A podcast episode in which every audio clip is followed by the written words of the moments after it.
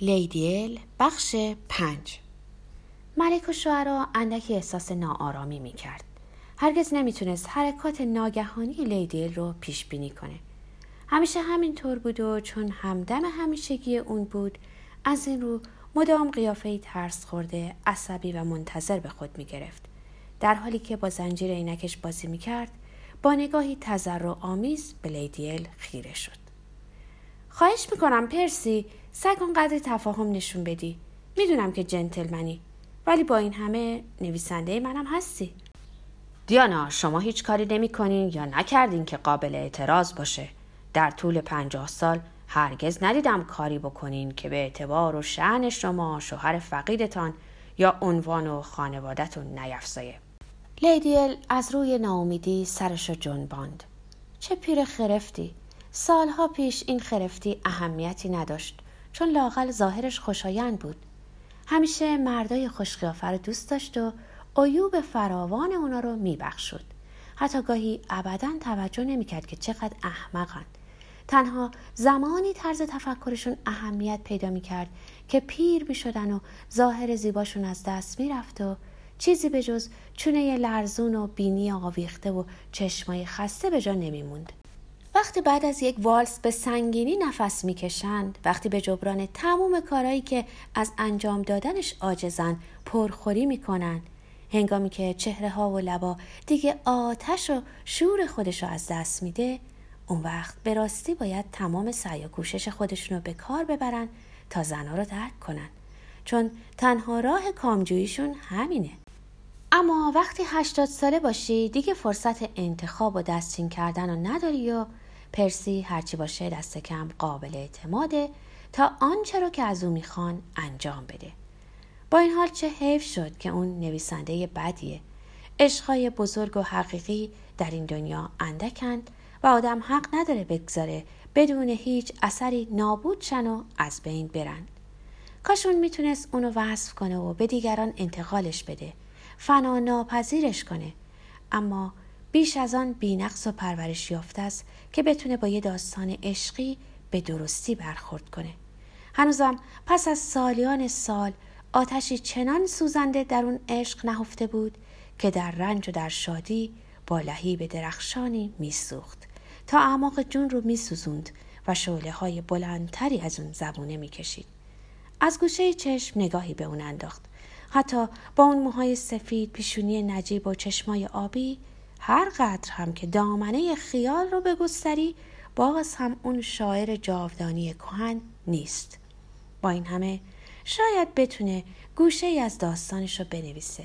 اون وقت تا ابد کسی هست که آهی بکشه کتاب و ببنده و بگه اون زن عاشقی بود. یه دفعه ایستاد و دستمال به طرف چشمش برد. اشک ریزان گفت اگه تو اسپانیایی، فرانسوی یا ایتالیایی بودی یا چیزی از این قبیل شاید می‌تونستی اینو بگی یا بنویسی. خواهش می‌کنم سعیتو بکن پرسی. خواهش می‌کنم.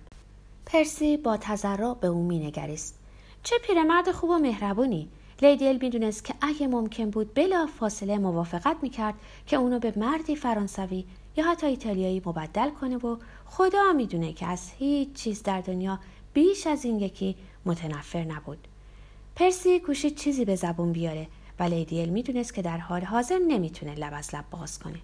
خندید و دست اونو به نرمی و به حالتی اطمینان بخش نوازش کرد. سپس به حرف اومد. اگه از میون درختای شابلود میگذشتند تا امارت کلاهفرنگی بیش از نیم مایل راه نبود. راه دیگری هم وجود داشت. راهی کوتاهتر از میان بوته هایی در هم و بر هم و درخت های گیلاس یاس بنفش آزالیا. چند صد یارد جنگل خصوصی که او اون رو به دقت دست نخورده و آزاد گذاشته و به حال خودش رها کرده بود. به هیچ باغبونی اجازه داده نشد به اون دست بزنه. از این رو علف های هرز همه جا رو پوشونده بودن و انبوه بوته ها در دو سو چنان بود که گاه در میانه راه به هم می رسیدن. راه آسانتر رو در پیش گرفتن. آفتاب داغ بود و سایه ها لذت بخش. باغچه هایی که به خوبی تر شده بودند روزهای زردی که با فاصله منظمی از همدیگه رویده و رایحه معطری شبیه بوی چای از خود می پراکندن و از این رو نام مناسب بعد از ظهر انگلیسی بر اون نهاده بودن تمامی مناظر چنان براش آشنا بود که دیگه مایه رنجش نمی‌شد. یا خلوت و آرامش اون دلتنگش نمی‌کرد. تنها دو قوی سیاه که بر سطح استخر خیال پرور میلغزیدند نیش تیز لذت رو در جونش فرو می‌کردن و بر لبانش تبسم گذرای پر عطوفتی می نشندند. آنت بودند در کوچه لاب به دنیا اومد. واقعی عجیب.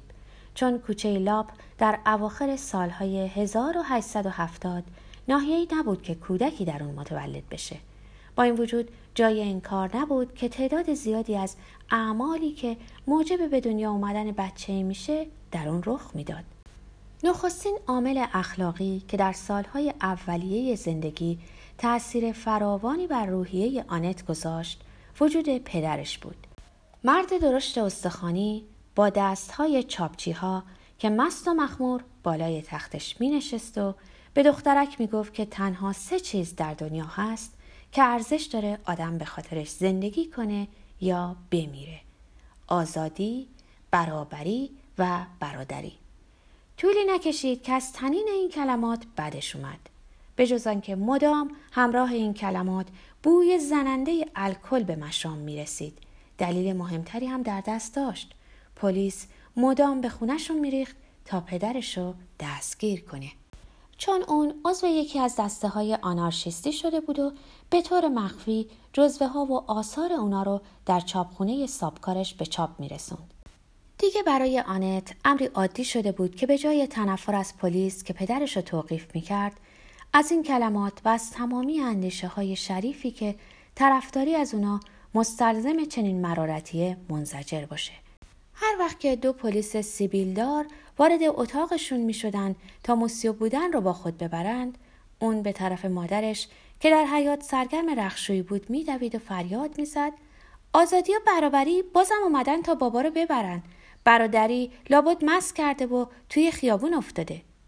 پدرش وقتی در زندان نبود خود رو مردی عبوس و عمیقا ناراضی از موقعیت انسان نشون می‌داد.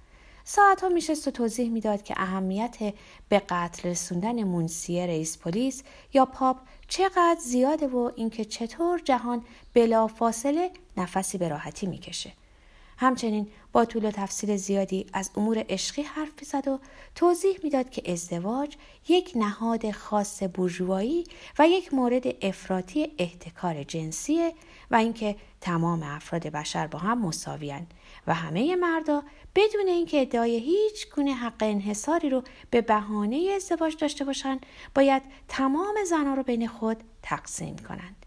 به صدای بلند اعلام می‌کرد ازدواج یه جور دزدیه.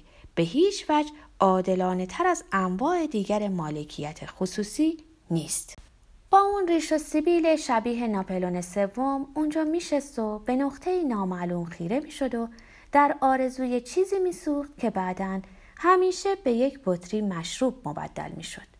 مادرش رخشو بود و در انباری کوچکی در حیات پانزده تا 16 ساعت در روز کار می‌کرد و ملافه های کثیفی رو میشست که اغلب محصول خونه های خاص کوچه لاپ بود.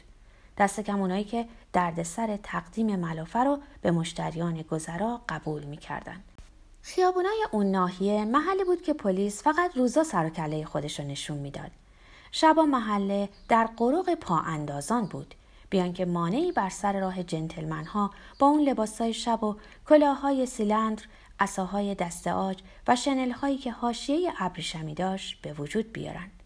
بلکه برعکس چون برای وازدگان حقیقی با نیازهای سادیستی و مازوخیستیشون و برای لذتجویان آب از سرگذشته چیزی جذابتر از تاریکی خطرناک و خشونت و آمیگری اعماق این لجنزار وجود نداشت. اونا که مشتاق لحظه فراموشی بودند به طور مقاومت ناپذیری به سوی سایه های کوچه لاب کشیده می شدند.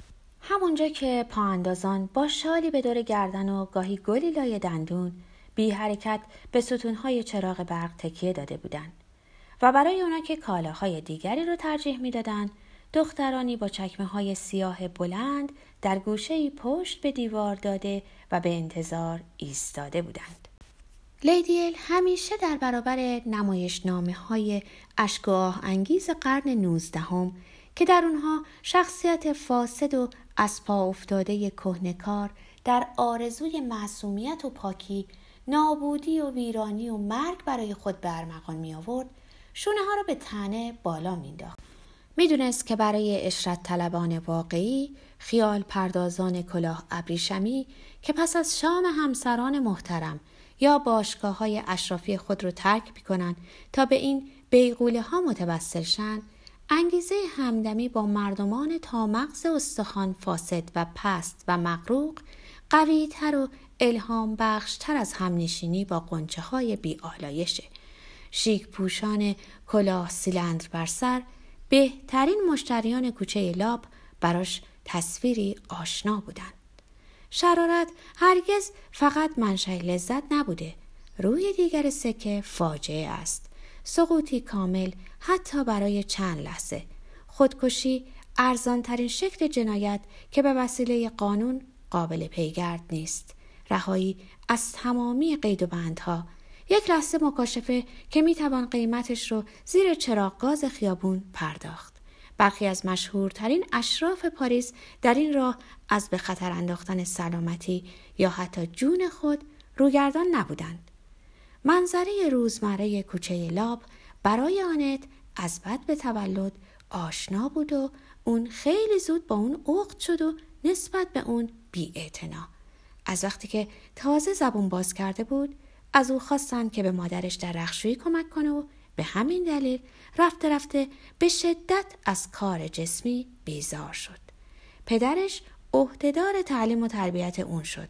تنها هشت سال داشت که هجی کردن اصول آنارشی رو یاد گرفت و در سنی که بقیه بچه ها افسانه های لافونتن رو از بر می کنند اون مجبور بود پر آب و تابترین بیانیه های شورش اجتماعی رو به خاطر بسپره و اونا رو برای پدر مغرورش بخونه و اون در حالی که سیگار بدبویی رو می‌کشید سری به تایید بجنبونه در حینی که مادر آنت هر روز از ساعت پنج صبح تا نیمه های شب در حیات جون می‌کند.